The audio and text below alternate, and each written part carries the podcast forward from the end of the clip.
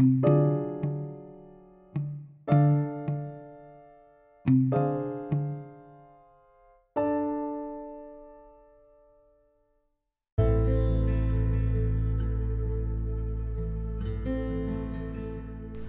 hello guys, your host back. So let me just begin with the latest episode on my podcast without any further ado, without any loose talks in between.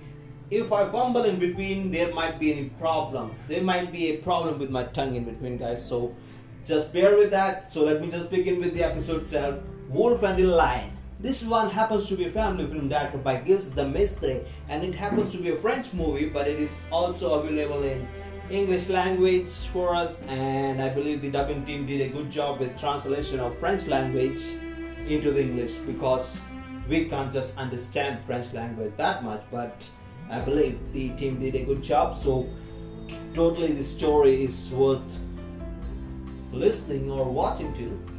Let me just begin with the line without any loose talk in between. So, when Amla's grandfather dies, Amla makes her way to her childhood home in Canadian wilderness.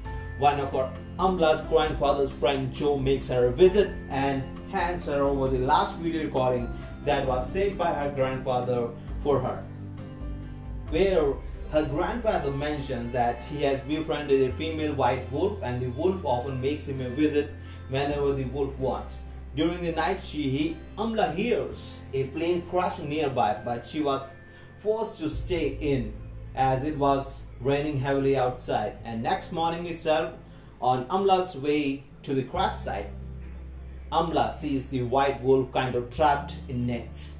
So Amla takes out the jacket that she wore of her grandfather's so that the wolf can believe that Amla is a friend of hers as the wolf was kind of friend of Amla's grandfather, so Amla decides on taking off the jacket.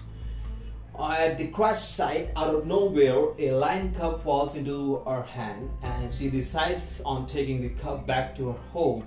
And for her surprise, Wolf comes back, but this time she isn't alone. She is bringing her cub too for the cub's safety, I believe. Amla decides on fostering the female wolf and cubs for a little while. But one day when the wolf leaves, female wolf leaves the house, she never came back. So Amla is kind of lone responsible person for the cubs right now. Will Amla be able to take care of cubs all alone in the private island? Or when the cub grows up to be adult, lion and adult wolf will they eat amla alive? That's the question i'm leaving for you guys. So so that it makes you guys to watch the movie for yourself. So i'm kind so let me just drop the synopsis for you guys. I'm kind of impressed with the first of this kind storyline this kind of storyline here because i have never seen this kind of uh, genre or something earlier in my life. As we see human deciding on saving the cubs and taking care of them until they grow up and be alone in the wild. Animals in the films were in harm. And while watching the film you can see or you can sense cubs were having fun. And the actress playing as Amla in the movie must have gone through so many scenes again and again, again and again for sure as we get to see real life cubs of different species having fun together. Worth watching with your kids or nephews, guys, that's for sure. So, that's the episode for you now, guys. Bye.